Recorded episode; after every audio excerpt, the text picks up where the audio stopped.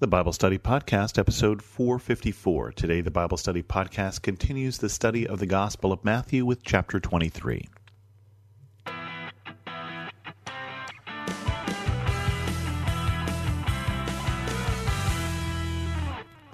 Welcome to the Bible Study Podcast. I'm your host, Chris Christensen. Chapter 23, we have three different chapters left to go before we get into the very last part of the story, the part with Good Friday and the Last Supper and all of that. We have two different sections on teaching and one that is about the end times, one that is about uh, what's going to happen later on. This section today in Matthew 23 follows right after Matthew 22. You may remember Matthew 22 is the last questions the teachers of the law, the Pharisees, and the Sadducees have for Jesus. And at the end of it, it ended with, and after that point, no one dared ask him any more questions. Well, Jesus wasn't done with the conversation because he launches in here into Matthew 23 some condemnation of the teachers of the law. And it goes like this. Matthew 23, verse 1 Then Jesus said to the crowds and to his disciples, The teachers of the law and the Pharisees sit in Moses' seat. So you must be careful to do everything they tell you, but do not do what they do, for they do not practice what they preach. They tie up heavy, cumbersome loads and put them on other people's shoulders, but they themselves are not willing to lift a finger to move them. Everything they do is done for people to see. They make their phylacteries wide and their tassels on their garments long. They love the place of honor at banquets and the most important seats in the synagogues. They love to be greeted with respect in the marketplaces and to be called rabbi by others. But you are not to be called rabbi, for you have one teacher, and you are all brothers. And do not call anyone on earth father, for you have one Father, and he is in heaven. Nor are you to be called instructors, for you have one instructor, the Messiah. The greatest among you will be your servant.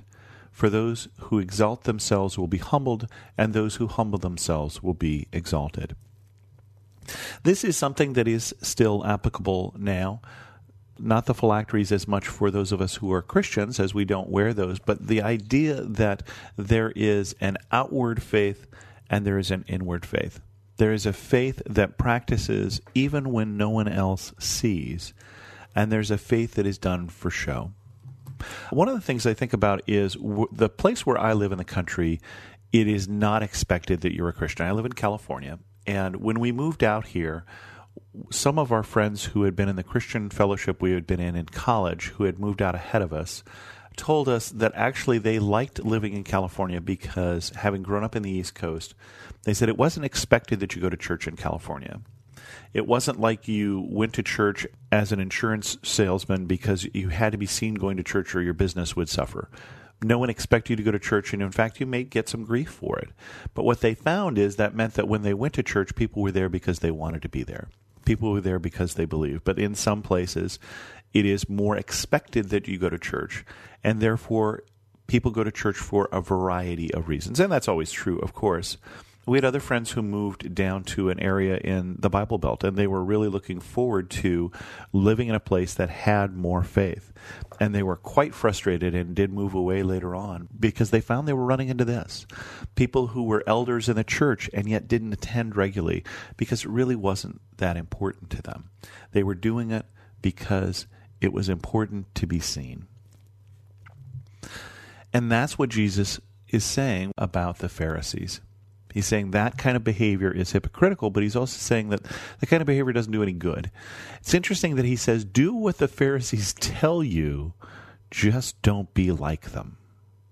So when they tell you about the importance of faith and when they tell you about all the things you should do, go ahead and do those things.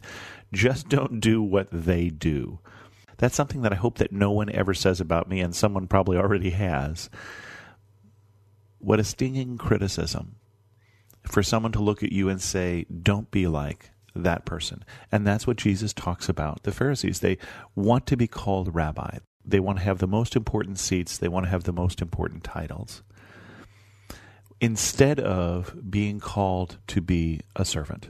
The greatest among you must be your servant. Those who exalt themselves will be humbled, and those who humble themselves will be exalted. That is what God expects of us. God expects of us to live in humble faith, in faith that understands that we are saved through what Jesus did, in faith that reaches out to others not because we are more important than they are, but because they are important to God as we are. And Jesus goes on with seven woes. Seven woes on the teachers of the law and the Pharisees. Woe to you, teachers of the law and Pharisees, you hypocrites! You shut the door of the kingdom of heaven in people's faces. You yourself do not enter, nor will you let those enter who are trying to. Woe to you, teachers of the law and Pharisees, you hypocrites! You travel over land and sea to win a single convert, and when you have succeeded, you make them twice as much a child of hell as you are. Woe to you, blind guides! You say, If anyone swears by the temple, it means nothing, but anyone who swears by the gold of the temple is bound by that oath. You blind fools! Which is greater, the gold or the temple that makes the gold sacred? You always say, If anyone swears by the altar, it means nothing, but if anyone swears by the gift on the altar, but anyone who swears by the gift on the altar is bound by that oath. You blind men! Which is greater, the gift or the altar that makes the gift sacred? Therefore, anyone who swears by the altar swears by it and by everything on it. And anyone who swears by the temple swears by it and by the one who dwells in it.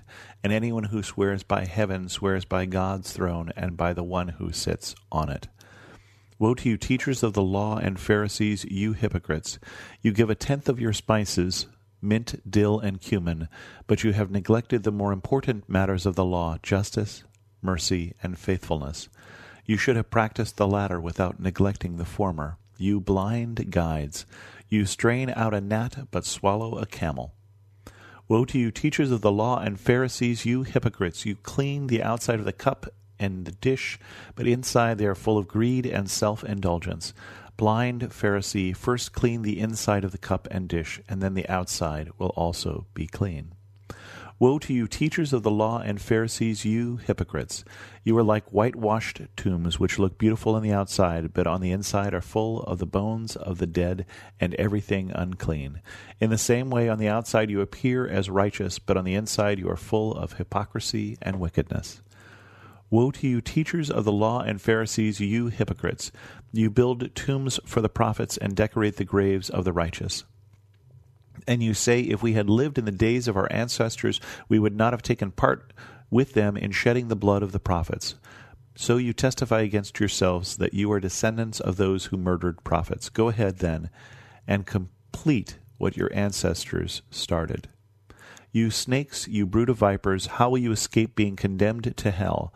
Therefore I am sending you prophets and sages and teachers. Some of them you will kill and crucify, others you will flog in your synagogues and pursue from town to town. So upon you will come all the righteous blood that has been shed on earth, from the blood of the righteous Abel to the blood of Zachariah, son of Berechiah, whom you murdered between the temple and the altar. Truly I tell you, all of this will come on this generation.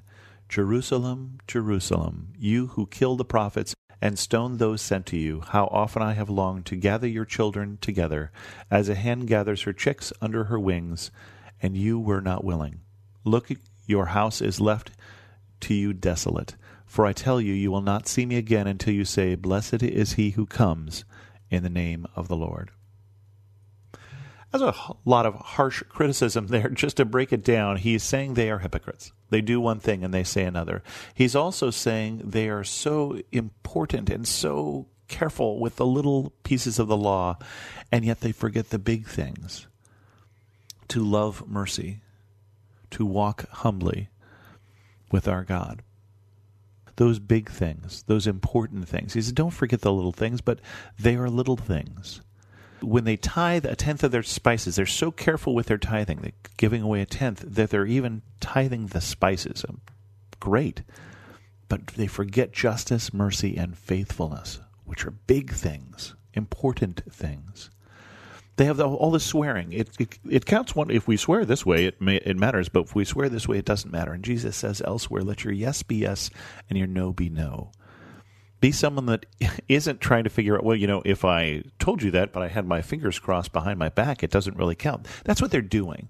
Oh, well, yes, I swore to you by the temple, but it, you know, I didn't swear to you by the, the offering on the temple. It's just silly. you look at those sort of things when you're looking for how to deceive.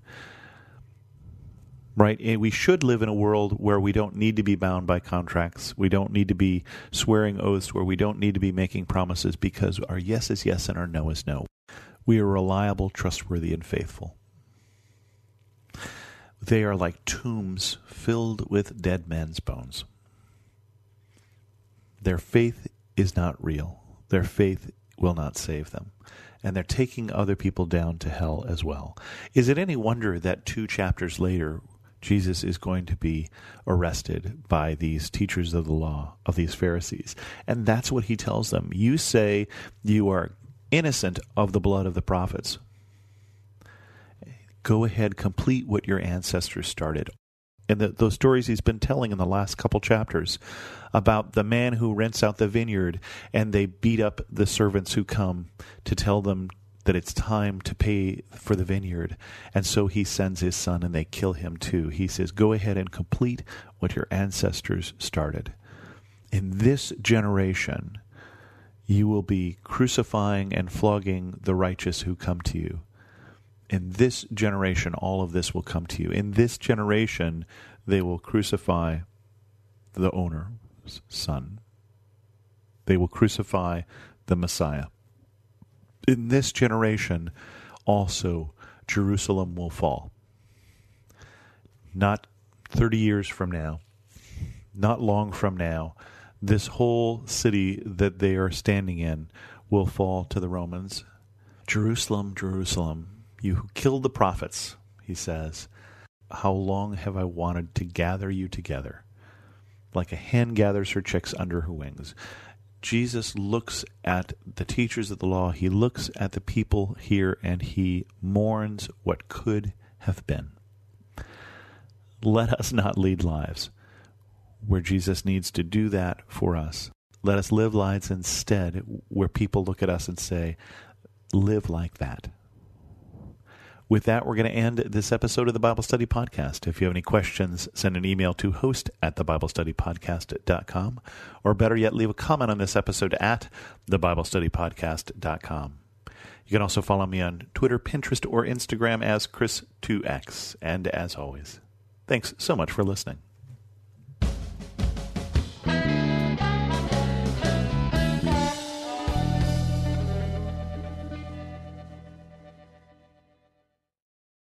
This is Perseus Poku, host of the Sound Reasoning Ministry podcast.